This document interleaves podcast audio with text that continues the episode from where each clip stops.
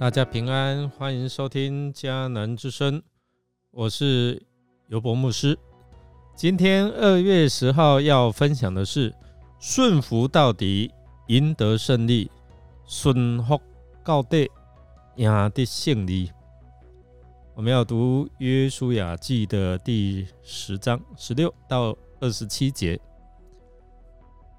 邀请你一起来读今天的金句。你们却不可单言，要追赶你们的仇敌，击杀他们近后边的人，不容他们尽自己的诚意，因为耶和华你们的神已经把他们交在你们手里。约书亚记十章十九节。英国心理学家海特菲尔德博士，他一生研究信心，发现。若我们常告诉自己“你没救了，完蛋了”这一类的话，就会造成自卑感，导致呢你的潜力只能够发挥到小于三十 percent 的程度。那相反的呢，如果我们常常对自己说“你可以做到的，你是一个特别的”这一类的比较正面的话，就会带给自己信心，并能发挥超越高达五百 percent 的潜力。特别是曾经经历上帝的伟大和丰富话语的人，他们的信心会使他们朝向正面的思考模式。那上帝相信上帝的话语的人，就会有信心去面对他所面对生活的各样的挑战。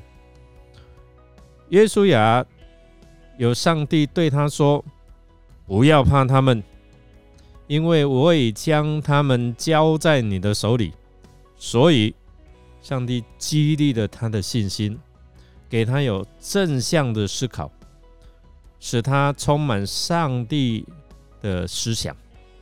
所以呢，我们看到这里，他也鼓励这些的军官，啊，对他们说：“不可单言。”要追赶仇敌，击杀他们进后边的人，不容他们尽自己的诚意，因为耶和华你们的上帝已经把他们交在你们手里。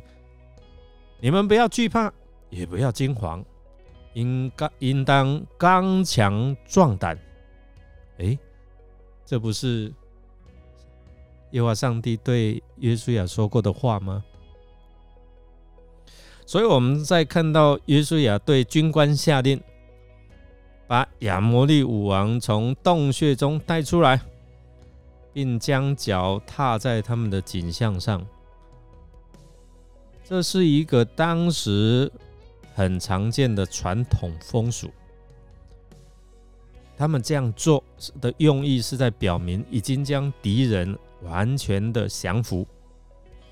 这也象征上帝会帮助他们取得完全的胜利。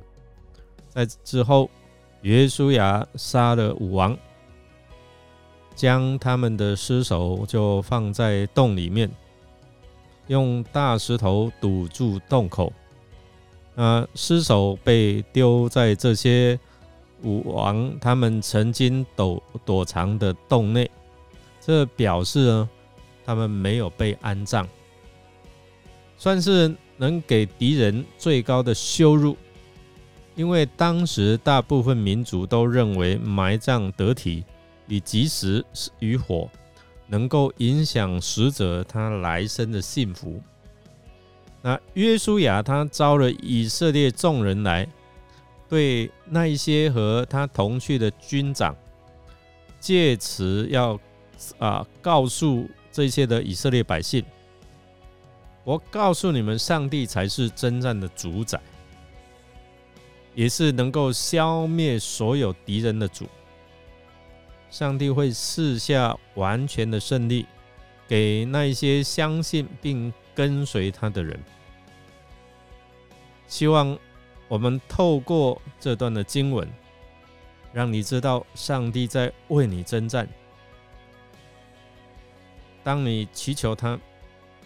顺服他，他必给你他所要给你的应许。所以，希望我们能够信任这位掌管每一次的征战的上帝。